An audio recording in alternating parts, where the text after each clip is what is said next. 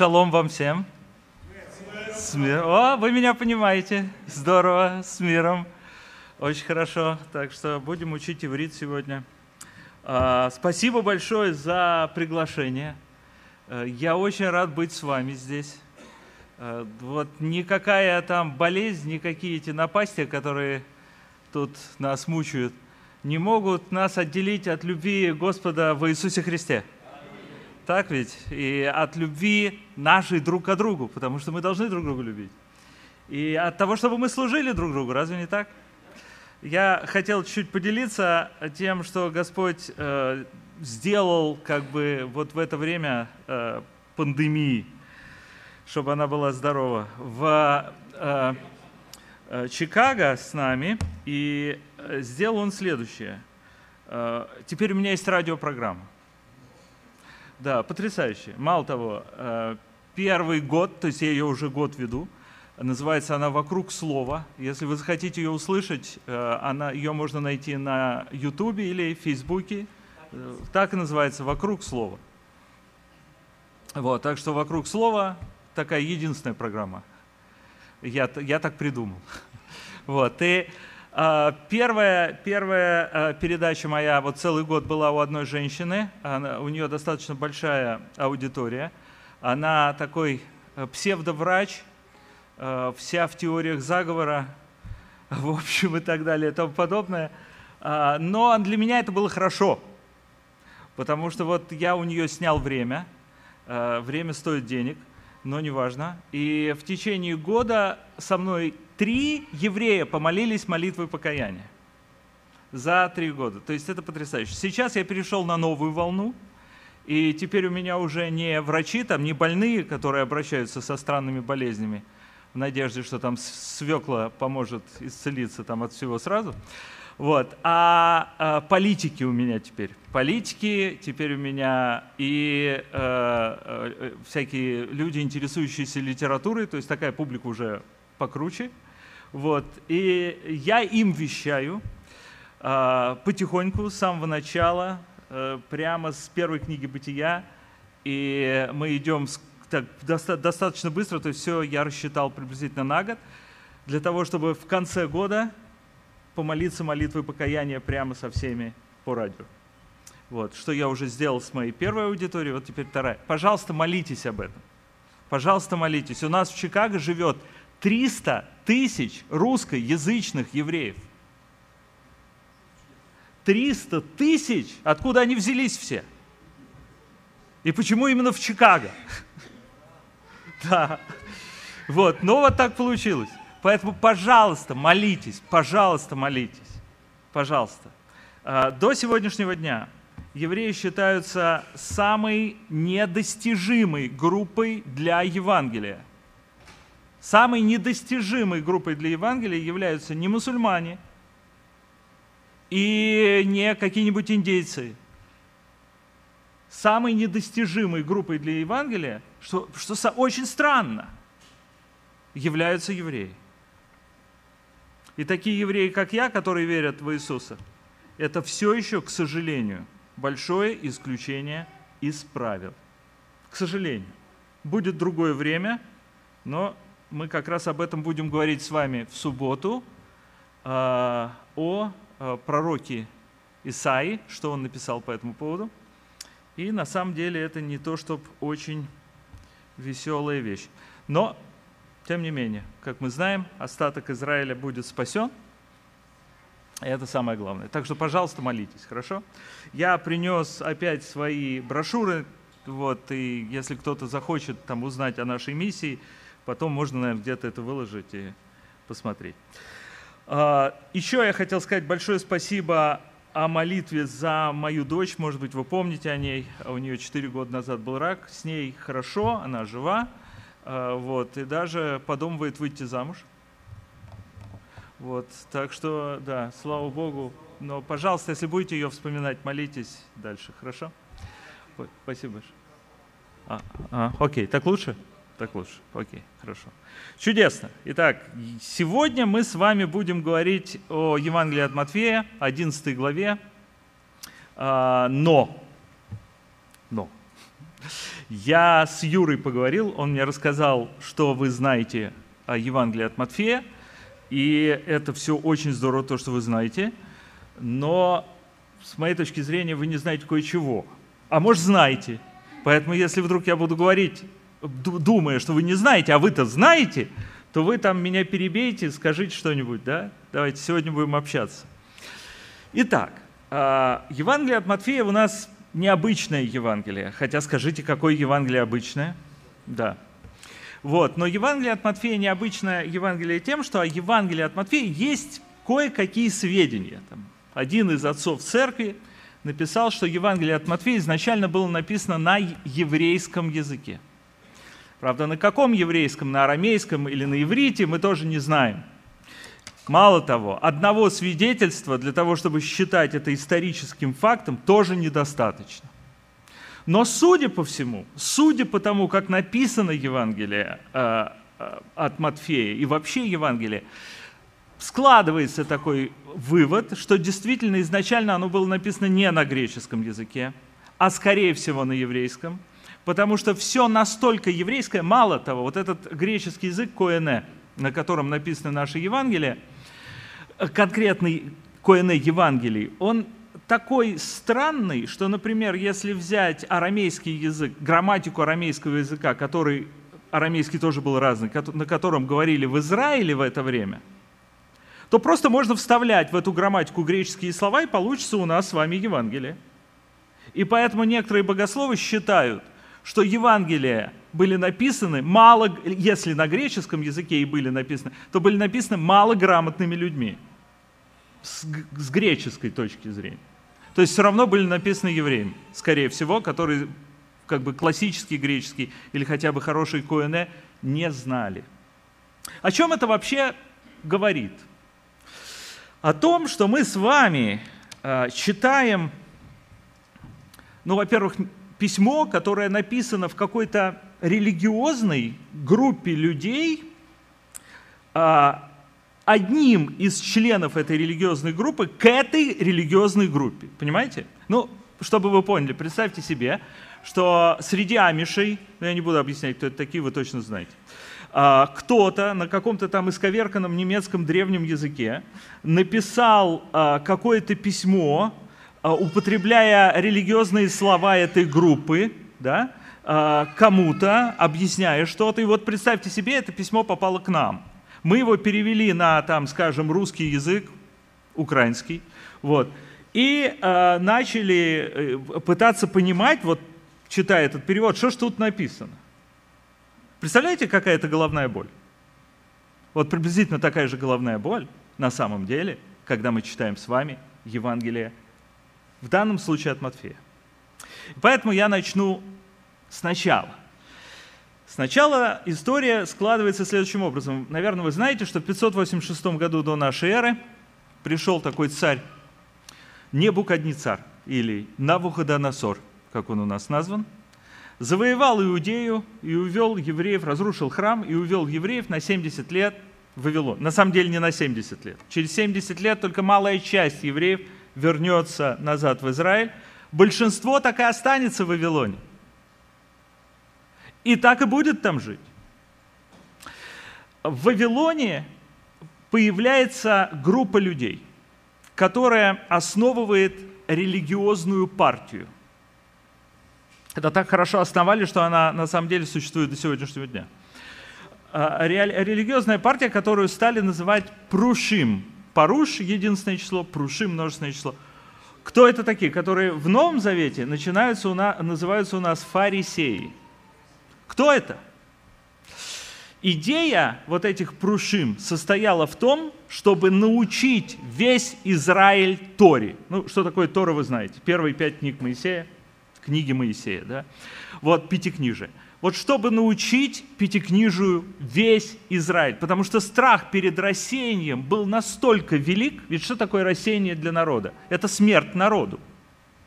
И страх перед рассеянием вот этим был настолько велик, что евреи стали склонять других евреев к религии. Вы помните, почему, собственно, был разрушен храм в 586 году на Навуходоносором? По одной простой причине, потому что Израиль уже давно впал в грех идолопоклонства. За это Бог наказал Израиль. И поэтому они решили всех обучить Торе. То есть, другими словами, за 500 лет до Иисуса приблизительно возникает партия фарисеев, которые начинают обучать Израиль Торе. Что такое обучать Израиль Торе? Кстати, они придумали то, что мы сегодня называем синагогой. Но только тогда синагога, Бейт Мидраш она называлась, дом учения.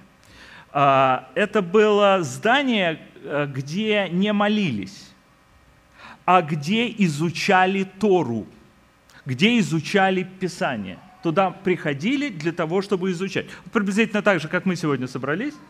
Да? А, опять же, грамотные были не все далеко, поэтому, соответственно, тот, кто знал иврит, все написано на иврите, да, раскрывал Тору, читал и объяснял. Процессе объяснения появилась устная традиция, как правильно объяснять заповеди, мицвод, заповеди, да? Как их правильно исполнять? Ведь в этом же идея, правильно? Как правильно исполнять заповеди? Например, в субботу нельзя работать, шаббат. Работать нельзя. Кстати, сегодня начинается шаббат, как мне уже напомнили. Вот. Поэтому я работать лично не могу. Извините. Так что свет я выключать у вас не буду.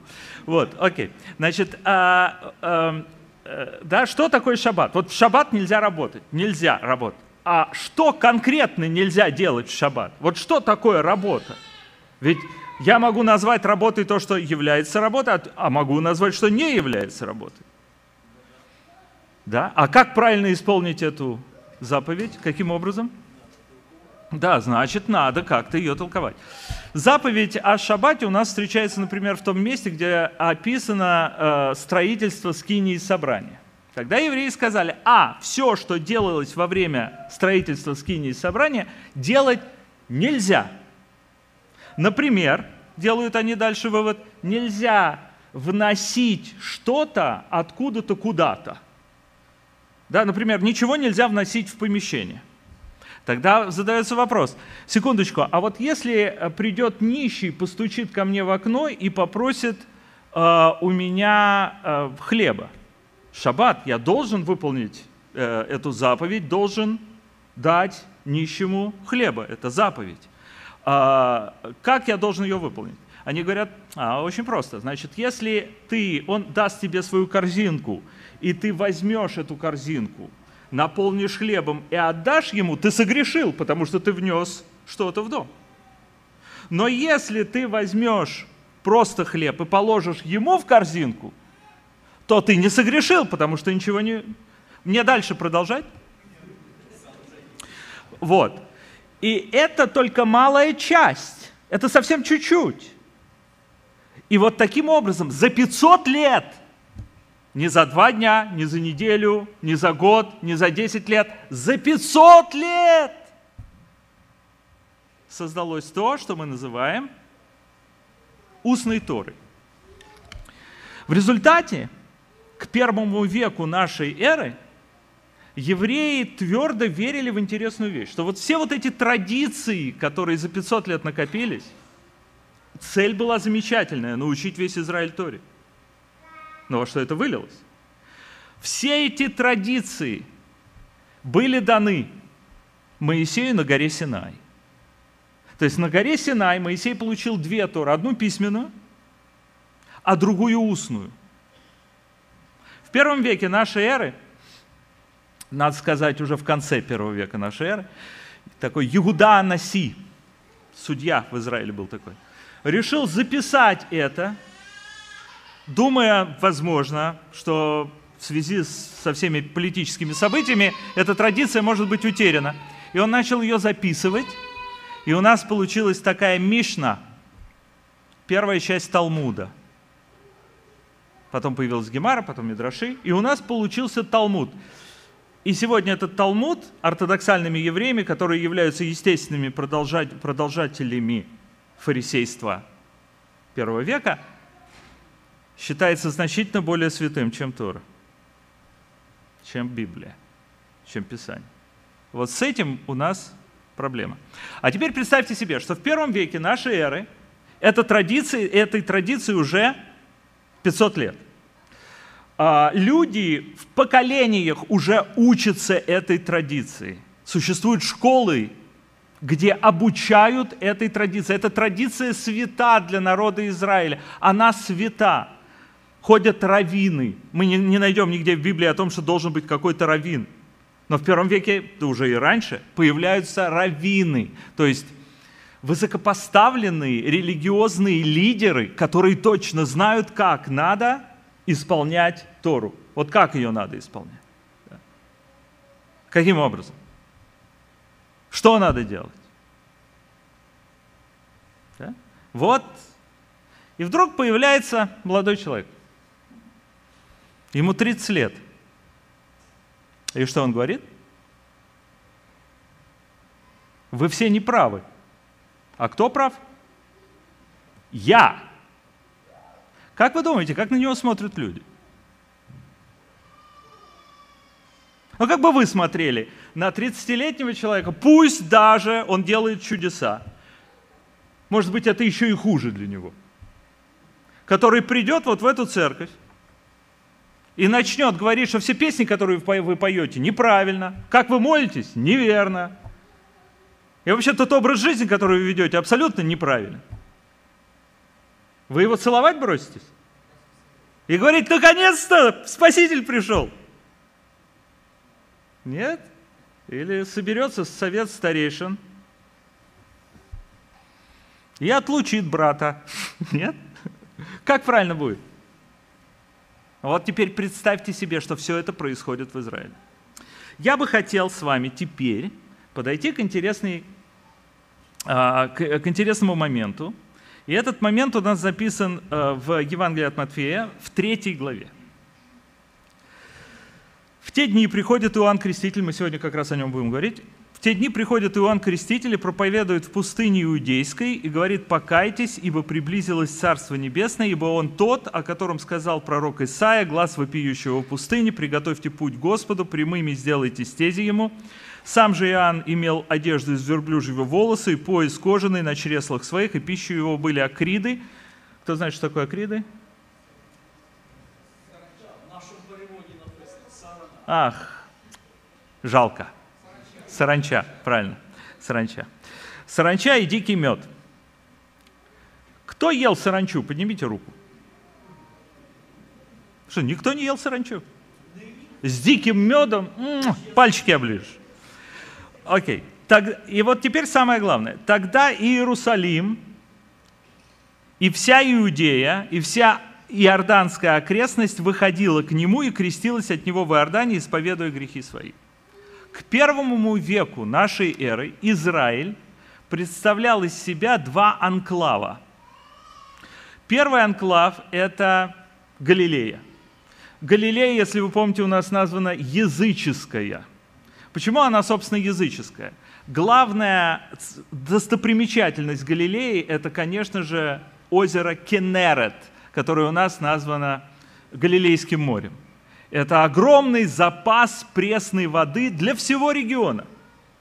Мало того, именно через Галилею проходили вот эти знаменитые пять путей, по которым ходили э, э, купцы из Египта, из Вавилонии и так далее.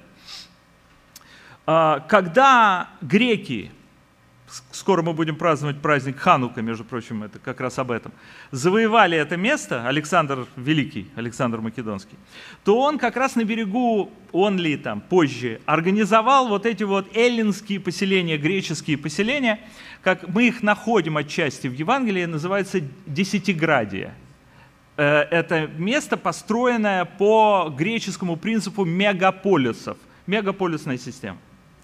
Там жили язычники, именно там, если вы помните, а, паслось стадо свиней, да, ну и так далее, историю вы знаете. Вот, то есть там жили язычники, настоящие язычники, не евреи-язычники, а именно язычники. А, евреи, которые жили там, говорили на каком-то диалекте арамейском, надо полагать, и никто не мог, в общем, понять, что они там говорят. Или по, как минимум по этому диалекту их опознавали и говорили, там, приглядись увидишь, придет ли из Галилеи чего хорошего. Верно? Вот это вот Галилея у нас. И вопреки этой Галилее существует очень ортодоксальный религиозный район, который называется Иудея. Там стоит храм. И там живут люди, которые или работают в этом храме, или имеют отношение к этому храму, или просто очень религиозные люди. Это Иудея. Вот Галилея и Иудея. Обратите теперь внимание, что происходит здесь. Выходит некий Иоанн Креститель, как он у нас тут описан. И э, далее у нас сказано, и, э, и тогда Иерусалим и вся Иудея, и вся окрестность Иорданская, то есть все, что находится в Иудее, выходили к нему и крестились от него. Кто выходил? Обратите внимание, не галилеяне, не язычники, а религиозные люди.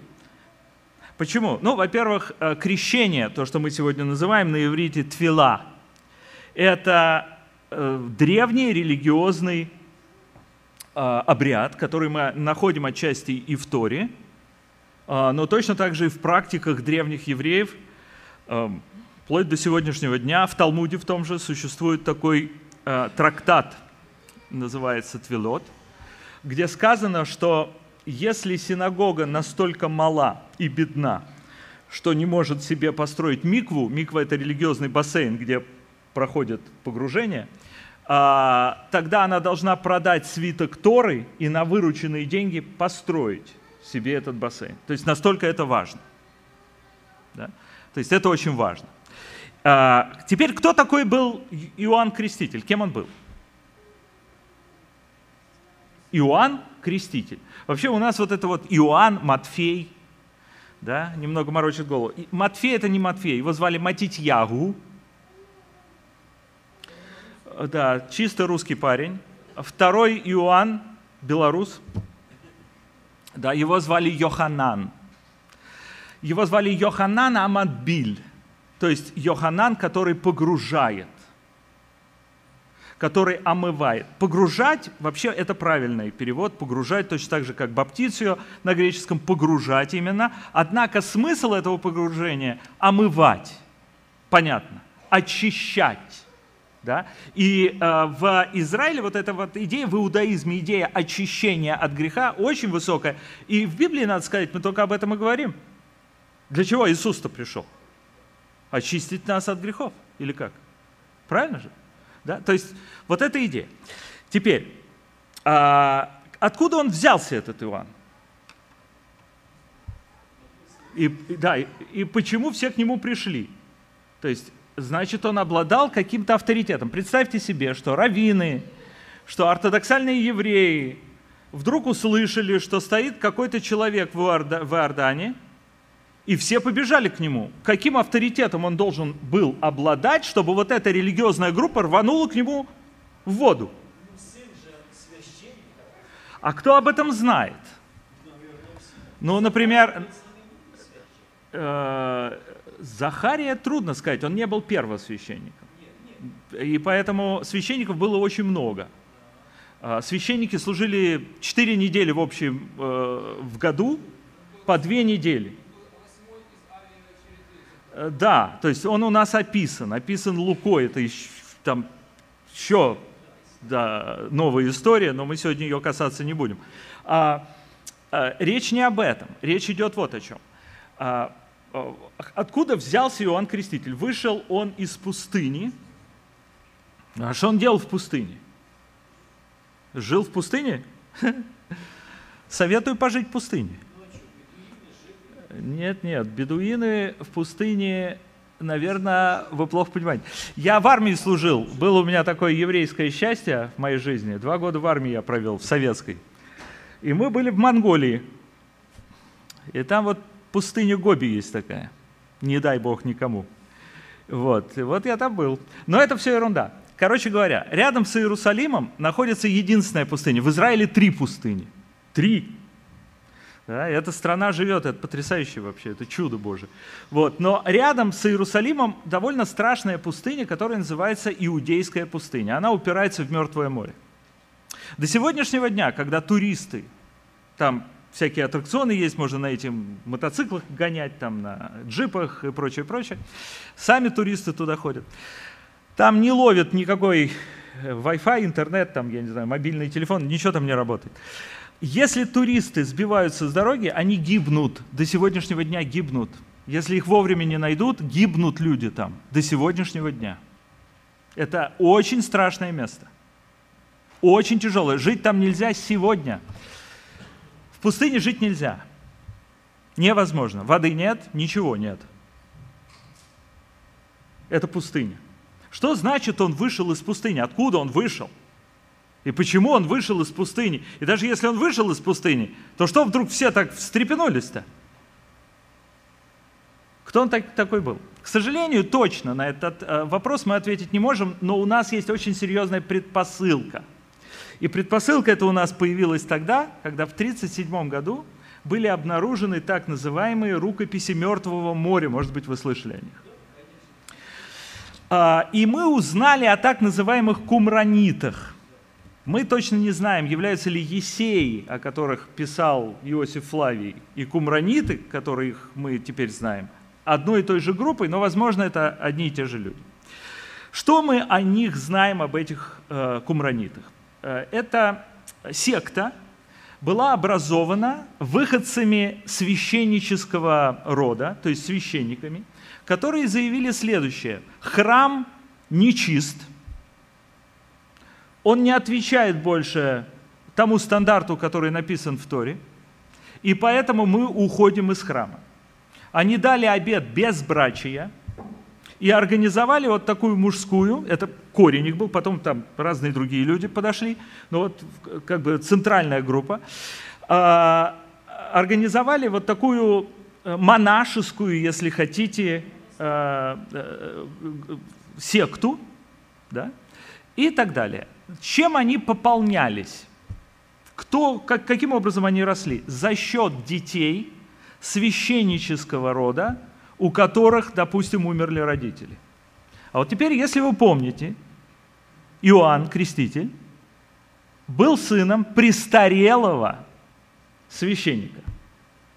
Да? И мама его тоже была уже в годах преклонных, как написано. Таким образом, можно предположить, что они умерли, и он естественным образом попадает в кумранскую общину. Э, почему это так важно? А по одной простой причине. Потому что что мы здесь читаем? Вот опять же в третьей главе. Обратите внимание.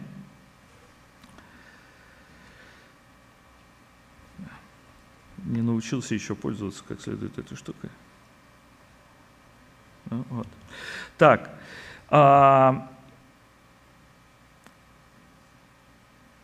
Третий стих. «Ибо он тот, о котором сказал пророк Исаия, глаз вопиющего в пустыне, приготовьте путь Господу, прямыми сделайте стези его».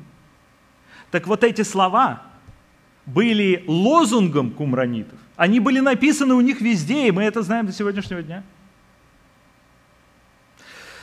Мало того, чем занимались кумраниты, чем они были известны? А вот именно омовением. Сегодня, когда археологи раскопали их лагерь, у них на каждом шагу стоит вот эта миква, то есть ритуальный бассейн. Когда они шли а, обедать, например, вообще есть вместе, а еда у них совместная еда носила такой очень важный а, ритуальный характер, они проходили через микву. Основной, а, а, основной труд, которым они занимались, это переписывание свитков – и когда они шли писать свитки, они тоже проходили через микву. Миква у них достаточно любопытно выглядела. А, а, вот эти ступени, которые вели в бассейн, были разделены на три части. Первая часть для человека нечистого, который входит туда. Третья часть для человека чистого, который выходит оттуда.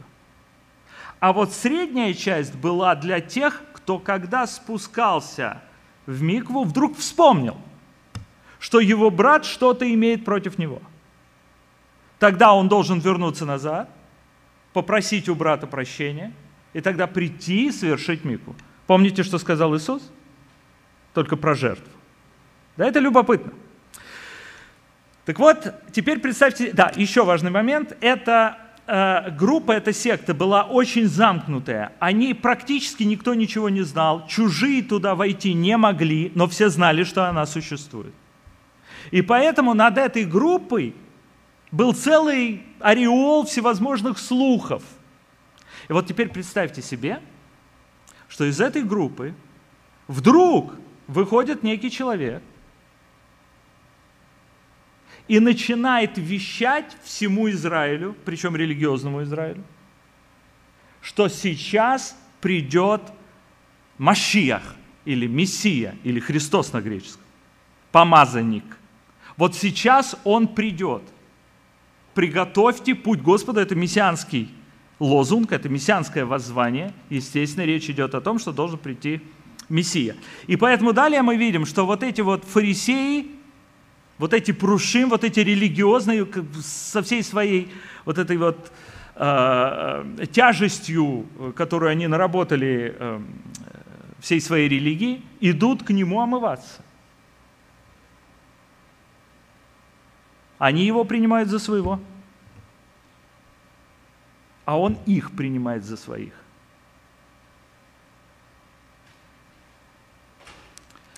Если бы вы сегодня встретили Иоанна Крестителя или тех людей, которые, которых он омывал, вы бы подумали, что это очень религиозные евреи. Очень религиозные. Это люди, с которыми мы сегодня, о которых мы сегодня с вами здесь читаем. А вот теперь давайте перейдем к 11 главе. Итак, 11 глава. О чем проповедует Йоханан, Иоанн? О чем он проповедует? Приблизилось Царство Небесное. Что такое Царство Небесное? В ушах религиозных евреев. Что такое у нас оно в ушах? Понятно. А что они понимали под словом а, Царство Небесное? Что это такое? Вы знаете? Что такое для Израиля небесное царство? Такое еврейское выражение, очень важное талмудическое выражение, которое называется тикун олям. Это исправление мира, когда, наконец, будет исправлен мир под рукой Бога. Когда это произойдет?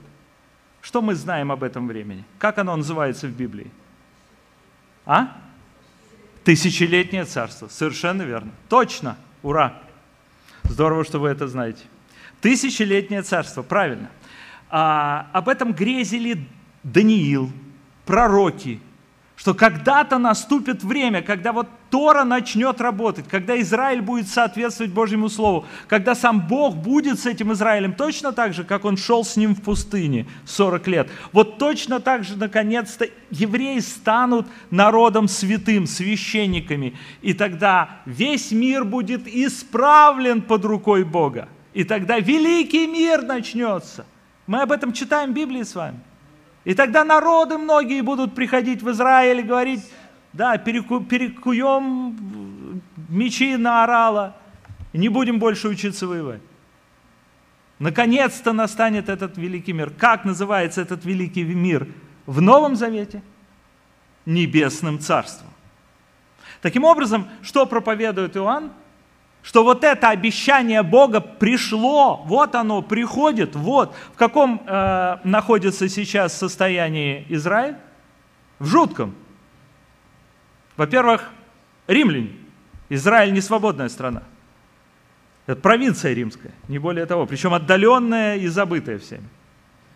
Во-вторых, сам Израиль раздираем э, по кускам. Э, некоторые богословы насчитали, что в Израиле первого века существовало порядка ста партий религиозных, которые тянули одеяло каждая на себя, хуже, чем в Советском Союзе во время перестройки. Вот что творилось в Израиле.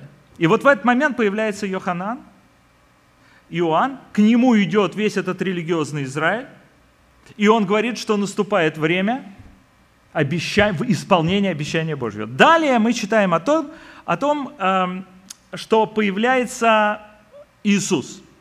Его звали Иешуа или Егошуа.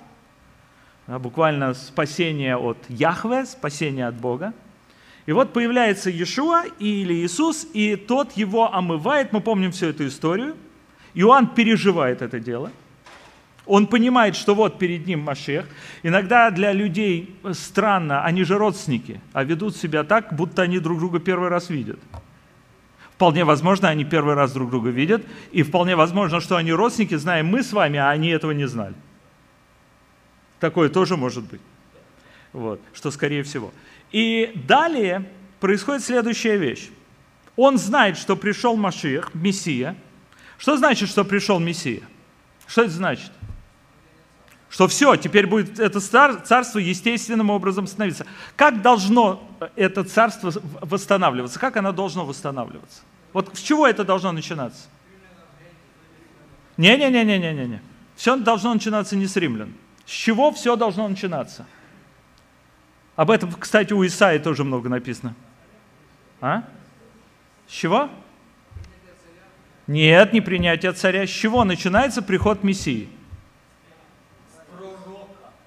С всеобщего покаяния. С всеобщего покаяния. Вот как вот эти религиозные евреи пошли омываться к Иоанну, вот теперь весь Израиль должен это сделать. Весь Израиль.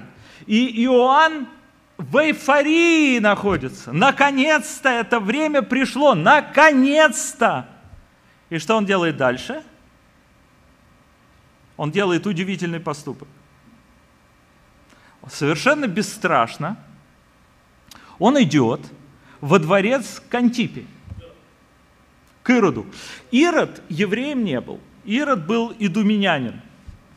Но правда он женился на еврейке, которая была из дома Давида. И именно на этом основании он мог называться царем Израиля. Если бы было все по-другому, он даже не имел бы права. Он вообще евреем не был. Этот Ирод.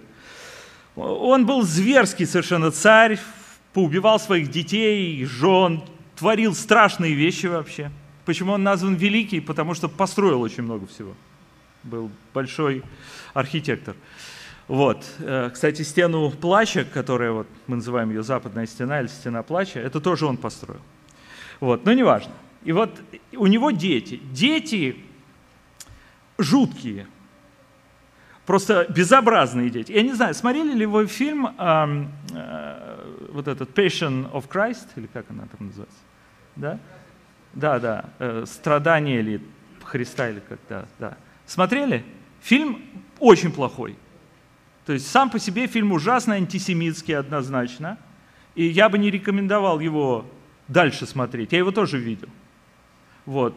Фильм плохой, потому что он не, не описывает действительную библейскую э, личность Иисуса Христа. Когда вы смотрите этот фильм, вам Иисуса очень жалко. Смерть Иисуса вызывает дикую жалость. Я сам там расплакался на этом фильме. Но на самом деле это неправильно – смерть Иисуса должна вызывать в нас радость, потому что Он умер за наши грехи. То есть э, все равно жалко, да, но я понимаю, но из него сделали жертву, не в смысле жертву, а его, из него сделали там а, а, мученика. О, его, из него сделали мученика в то время, как он жертва. То есть, да, но я не об этом сейчас. Если вы помните этот фильм, там очень здорово, надо сказать, а нарисован как раз вот э, и Ирод, да, четверовластник. Очень здорово. Такой он почти гомосексуалист. У него такой развратный вид, э, совершенно непотребный. Вот надо сказать, вот таким этот Ирод и был.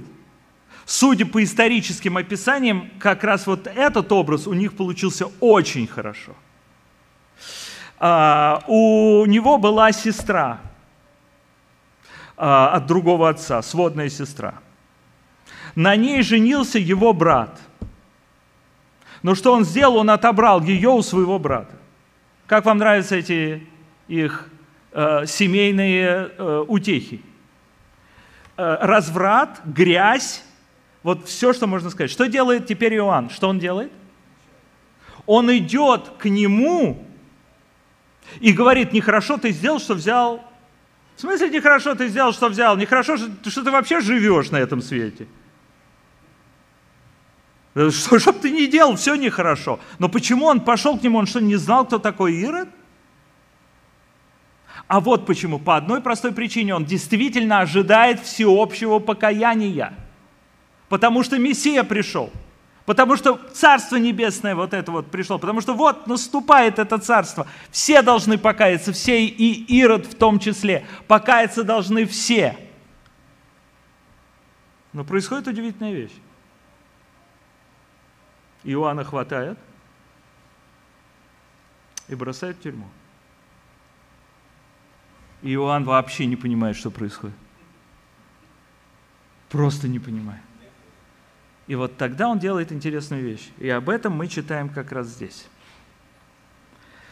Вторая, второй стих. «Иоанн же, услышав в темнице о делах Христовых, послал двоих из учеников своих сказать ему, «Ты ли тот, который должен прийти или ожидать нам другого?»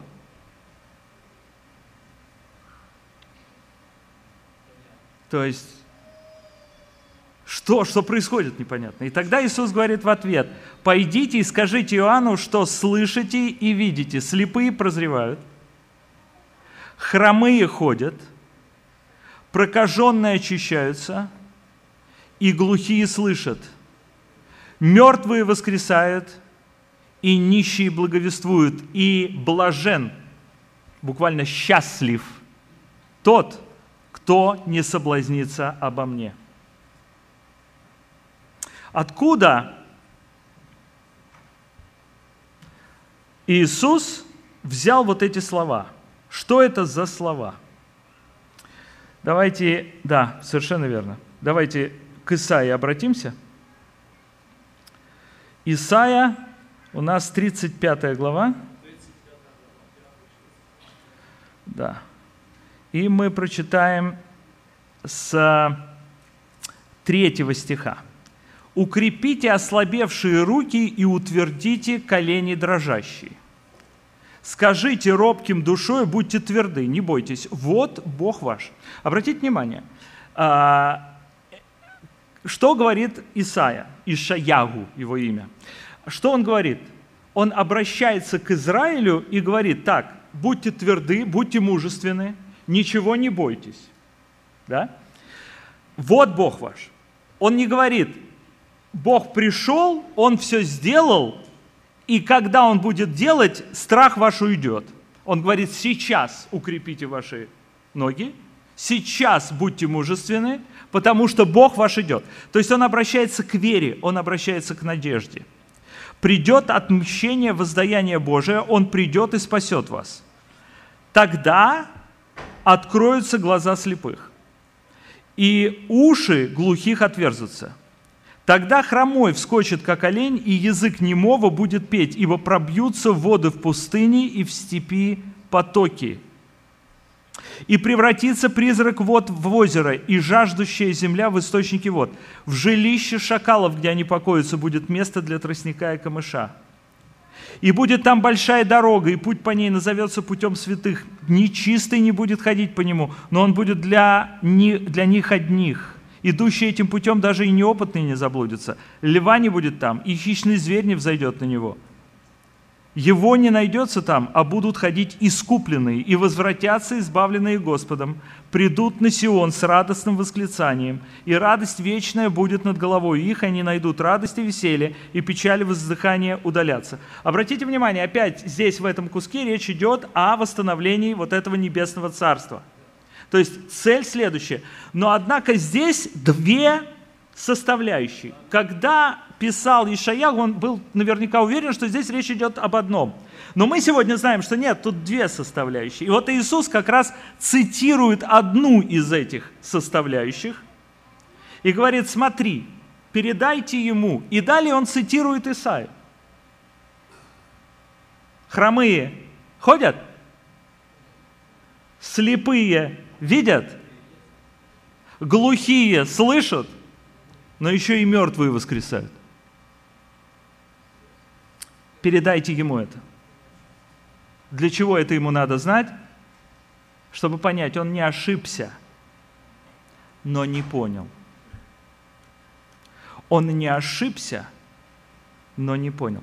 Это большая тема, тема на самом деле страдания. Это очень большая тема, тема страдания. Когда-то один мой друг сказал мне такие слова. Когда я пытался ему там сказать правильные слова, он страдал, и он мне так обреченно сказал такую фразу, что знаешь, ничего легче не переносится, чем чужая зубная боль. Очень тяжело понять чужие страдания, когда сам не страдаешь. И поэтому утешить человека почти невозможно. Поэтому написано «плачьте с плачущими». Радуйтесь с, радующими, с радующимися. Радующего, радующегося тоже не всегда, кстати, можно понять. Но не важно. Да? Так вот, так вот, речь идет о том, что нам дано вот это утешение, величайшее утешение. Какое утешение? Мы знаем Мессию Израиля. Мы его знаем по имени, и он знает нас.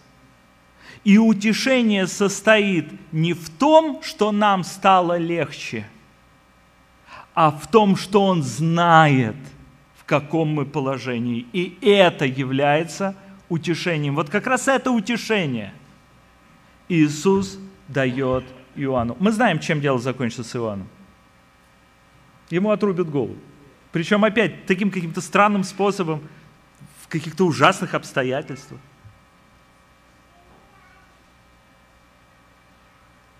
Но это ни о чем не говорит. Вот, пожалуй, этот э, вывод мы с вами отсюда и можем для нас взять. Точно так же и нам Иисус дает то же самое утешение. Так, у нас еще чуть-чуть время есть. Давайте посмотрим, что же написано дальше. А, «И блажен, кто не соблазнится о мне». Когда же они пошли, Иисус начал говорить народу об Иоанне. «Что смотреть ходили вы в пустыню? Трость ли ветром колеблемую?» Что же смотреть ходили вы? Человека, одетого в мягкие, мягкие одежды, носящие мягкие одежды, находятся в чертогах царских. Что же смотреть ходили вы? Пророка, да, говорю вам, и больше пророка, ибо он тот, о котором написано, «Вот я посылаю ангела моего перед лицом твоим, который приготовит путь пред тобою». Опять цитата. А теперь откуда цитата? Из пророка Малахии, 3 главы. В 4 главе этот же пророк говорит то же самое, но указывая на Илию. Ильягу его звали, да? На того, кто был взят на небо живым. Он должен прийти и возвестить о Мессии, который грядет. Когда мы в третьей главе с вами у Матфея читали описание Иоанна, помните, он ел там акриды и дикий мед, он был одет в лосеница, так называемая, такая чисто пророческая одежда из верблюжьего волоса, пояс и так далее. Если вы прочитаете описание Илии, пророк, он был одет точно так же. Таким образом, это описание дано нам для того, чтобы мы поняли, что речь идет о Илии. И вот здесь как раз об этом речь и идет. Да? То есть он пришел, как Илия, в другом месте Иисус более конкретно говорит, что он, он действительно в обличии Илии пришел, как бы для того, чтобы возвестить обо мне, то есть это пророчество исполнилось. Но далее у нас интересное в 11 стихе интересное изречение. «Истинно говорю вам, из рожденных женами не восставал больше Иоанна Крестителя». То есть на земле не было человека, который был бы больше Иоанна Крестителя. Такого человека не было. Почему? Потому что ему дана величайшая честь провозгласить приход Божьего Сына, омыть его – его омыть. Не он его омыл. Помните, как э, Иоанн говорит, ты должен меня омывать, не я тебя. Он говорит, нет, нам надо совершить эту правду, эту праведность. Это то, что обо мне было сказано. Ему дана величайшая честь, великая честь. И тем не менее, дальше что написано у нас? Но меньше в Царстве Небесном, больше его. Как это? Кто понимает эту фразу? Что-что еще раз? Нет. Иоанн евреи. Ой, если бы евреи только за счет того, что они евреи, были хоть кем-нибудь, хоть самыми маленькими. Но не работает это, к сожалению. А, может, к счастью.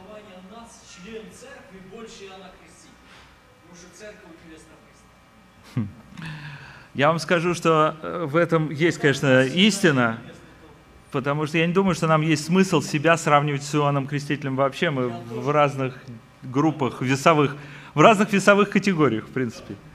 Наши имена записаны в книгу жизни, и мы на суд не приходим. Вау!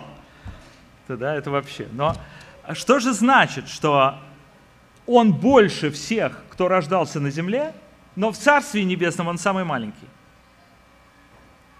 Знаете, что это значит?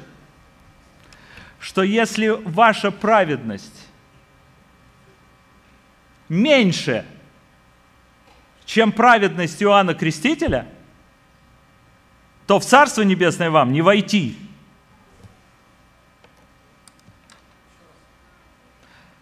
Если Иоанн Креститель является наименьшим в Царстве Небесном – то есть меньше уже некуда. Меньше просто туда не заходит. А он является наименьшим. То кто вообще туда может попасть? В другом месте Иисус говорит, что если ваша праведность не превзойдет праведности книжников и фарисеев, еще раз, книжники и фарисеи – это не совсем те люди, может быть, которых вы себе представляете.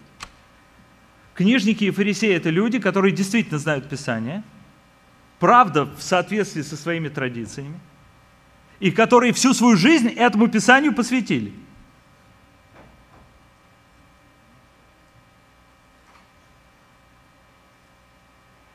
Это очень важная фраза. Для того, чтобы мы поняли, что для нас сделал Иисус. Вера в Иисуса – это не меню плюс – Вообще я живу хорошо.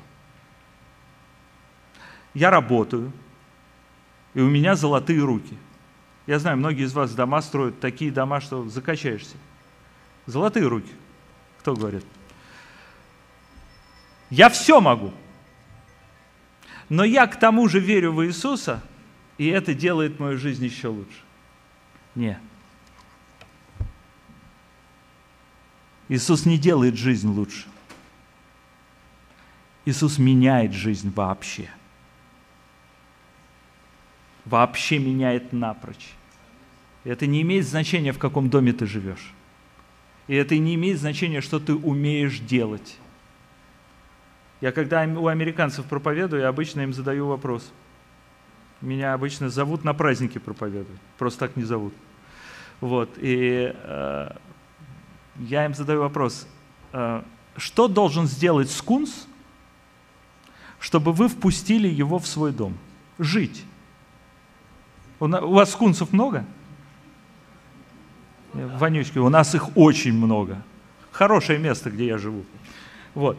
Так вот, а, что должен сделать скунс, чтобы вы его впустили домой? Ну, допустим, он умеет прекрасно говорить по-английски. Пустите? Вы его не впустите в дом не потому, что он плохой скунс. Вы его не пустите в дом, потому что он скунс. Да. Вонючка такая, когда она пахнет, нельзя сказать про эту вонючку, она воняет. Да? А она дважды на мою собаку наделала, я думал, что я собаку, я не знаю. Но ничего, нашли способ. Вот. Не в этом дело. А, собака лает не потому, что она плохая собака. Собака лает, потому что она собака. Грешник грешит не потому, что он плохой человек. Грешник грешит, потому что он грешник. Понимаете? Это вы, и это я. Мы скунсы. Грех – наша часть. Мы умираем, потому что мы грешники. Если бы мы перестали быть грешниками, мы бы жили вечно. А мы умираем, потому что мы грешники. И смерть подтверждает Грешник. А вот Иисус взял и сделал следующую вещь. Нас принял к себе Бог. Что вы к этому можете прибавить? Что вы от этого можете отнять? Поэтому что говорит Библия нам? Радуйтесь! Радуйтесь! Сла- славьте Его! Любите Его! И помните важную деталь, которую мы сегодня изучили. Если в вашу жизнь пришли страдания, эти страдания к вашей вере не имеют никакого отношения. Вера верой. А это жизнь вот в этом сатанинском мире. Жизнь в этом сатанинском мире. Но тем не менее, независимо от того, что здесь происходит, Он нас очень любит в Иисусе Христе. Вот, поэтому молитесь, пожалуйста, о израильском народе, о евреях, чтобы они уверовали. Хорошо? Ну давайте помолимся с вами.